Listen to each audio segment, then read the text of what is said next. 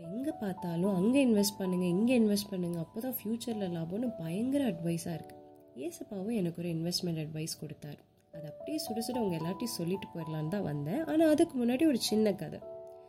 பைபிளில் எல்கானான்னு ஒருத்தர் இருப்பான். இது வந்து அந்த காலத்து கதை. அதனால நம்ம எல்கானாக்கு ரெண்டு ஒய்ஃப் அன்னாள் பெனினால். அன்னாள் தான் நம்ம ஹீரோயின் அவங்களுக்கு குழந்தை இல்லை. ஆனால் பெனினாளுக்கு பிள்ளைங்க இருப்பாங்க. அதனால இந்த பெனினால் நம்ம ஹீரோயின் அண்ணால் என்ன பண்ணுவாங்க? எல்லா ஃபேமிலி கெட் டுகெதர்லேயும் துக்கப்படுத்துவாங்க வேதனைப்படுத்துவாங்க இப்படியே பேசுவாங்க. பேசி பேசி அழ வைப்பாங்க நம்ம அண்ணாலும் சாப்பிடாம கூட அழுதுகிட்டே இருப்பாங்க. இப்படியே வருஷந்தோறும் நடந்துட்டு இருந்துச்சு அப்புறம் ஒரு நாள் அண்ணால் என்ன நினச்சாங்களோ தெரியல. நம்ம கர்த்தர்கிட்ட போய் எல்லாத்தையும் சொல்லி அழுதுருவோன்னு சர்ச்சுக்கு போய் அழுது ப்ரேயர் பண்ணுவாங்க. எப்படி பண்ணுவாங்கன்னா ஏன் இப்படி பண்ணுறீங்க ஆண்டவரே? அந்த பெனினாளுக்கு மட்டும் குழந்தை கொடுத்துட்டு எனக்கு ஏன் கர்ப்பத்தை அடைச்சிங்க? ஏன் எனக்கு மட்டும் பிள்ளை கொடுக்கல நீங்கள் கொடுப்பீங்களா மாட்டிங்களா? இந்த மாதிரிலாம் அவங்க பண்ணல. அவங்க என்ன ப்ரேயர் பண்ணாங்கன்னா அவங்கள தன்னை வந்து தேவனுக்கு முன்னாடி தாழ்த்தி ப்ளீஸ் என்னோட நிலைமையை கண்ணோக்கி பாருங்கப்பா. எனக்கு இறக்கம் செய்யுங்க அப்படின்னு சொல்லி தாழ்த்தி ஜெபம் பண்ணாங்க. அவங்க மனசில் இருக்கிறதெல்லாம் சொல்லி முழுவதுமாக கர்த்தரிடத்துல எல்லாத்தையும் சொல்லி அழுது ப்ரேயர் பண்ணாங்க. அப்புறம் என்னாச்சா அதுக்கப்புறம் அவங்க துக்கமாகவே இல்லையா? அப்படின்னு பைபிளில் போட்டிருக்கு. அப்போ என்ன அர்த்தம்? ப்ரேயர் பண்ண அடுத்த நிமிஷமே இன்ஸ்டண்ட்டாக அவங்க கேட்ட குழந்தை கிடைக்கல. குழந்தை உடனேலாம் பிறக்கல. ஆனால் அவங்களுக்கு அப்போ தேவைப்பட்ட உடனே தேவைப்பட்ட ஆறுதல் அவங்களுக்கு ஃபஸ்ட்டு கிடச்சிச்சு. அதனால தான் ப்ரேயர் பண்ணக்கப்புறம் அன்னால் அதுக்கப்புறம் எப்போவுமே துக்க முகமாகவே இல்லையா அதுக்கப்புறம் கொஞ்ச நாளில் அவங்க ப்ரெக்னென்ட் ஆகி குழந்தையும் பிறந்துச்சு. இதெல்லாம் எதனால்?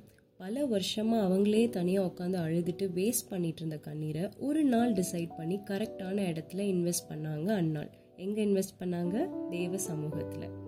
அன்னாள் வந்து அவங்கள அவங்க வந்து தனியாக பல வருஷம் அழுதாங்க.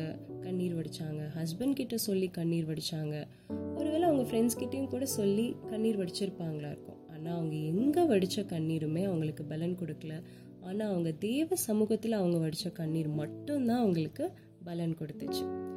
நம்ம வந்து மனசு உடைஞ்சு நிறைய நேரம் போவோம் அப்போல்லாம் என்ன நினைப்போம்? உலகத்தில் நமக்கு மட்டும்தான் இப்படி நடக்குதுன்னு. ஆனால் நமக்கு மட்டும்தான் இப்படி நடக்குதுன்னு கிடையாது. இந்த உலகத்தில் எல்லாருக்குமே துக்கம் மனமடிவு அழுகை எல்லாம் இருக்குது இந்த உலகத்தில் கண்ணீர் சிந்தாத ஆள் அப்படின்னு ஒருத்தர் இல்லவே இல்லை. ஆனால் யார் தன்னோட கண்ணீரை தேவ சமூகத்தில் தேவனுக்கு முன்னாடி சிந்துறாங்களோ அவங்களுக்கு மட்டும்தான் பலன் உண்டு. அவங்களுக்கு மட்டும்தான் ஒரு மாற்றமும் உண்டாகும். தேவ சமூகம்னா சர்ச்சுக்கு தான் போகணும்னு இல்லை. எந்த இடத்துல உட்காந்து ஏசப்பாவை நினைக்கிறீங்களோ ஏசப்பாவோட நாமத்தை கூப்பிடுறீங்களோ அது தேவ சமூகம். ஏசப்பான்னு கூப்பிட்டு அவர்கிட்ட உங்கள் நிலைமையை சொல்லி நீங்கள் விடுற ஒரு கண்ணீர் கூட வேஸ்ட் கிடையாது. ஏன் தெரியுமா? பைபிள் சொல்லுது நம்ம கண்ணீரெல்லாம் ஒரு பாட்டிலில் டெபாசிட் பண்ணி வைப்பாராம். எதுக்குன்னா அது கீடாக டபுள் மடங்கு சந்தோஷம் கொடுக்கறதுக்காக. இந்த பேங்க்லலாம் பணம் போட்டால் போட்டதை விட ஜாஸ்தியாக கிடைக்கும்ல? அந்த மாதிரி. வடித்த கண்ணீரை விட கிடைச்ச சந்தோஷம் ரொம்ப ரொம்ப ஜாஸ்தின்னு நீங்களே சொல்வீங்க. எப்போ தெரியுமா? உங்கள் கண்ணீரை வேஸ்ட் பண்ணாமல் நம்ம அண்ணால போல் கரெக்டான இடத்துல இன்வெஸ்ட் பண்ணுறப்போ மணியை வேல்யூ பண்ண தெரிஞ்ச நமக்கு நம்ம கண்ணீரையும் வேல்யூ பண்ண தெரியணும். அடுத்த வாட்டி அழுக வரப்போ கண்ணீரை வேஸ்ட் பண்ணிடாதீங்க okay happy weekend and good vibes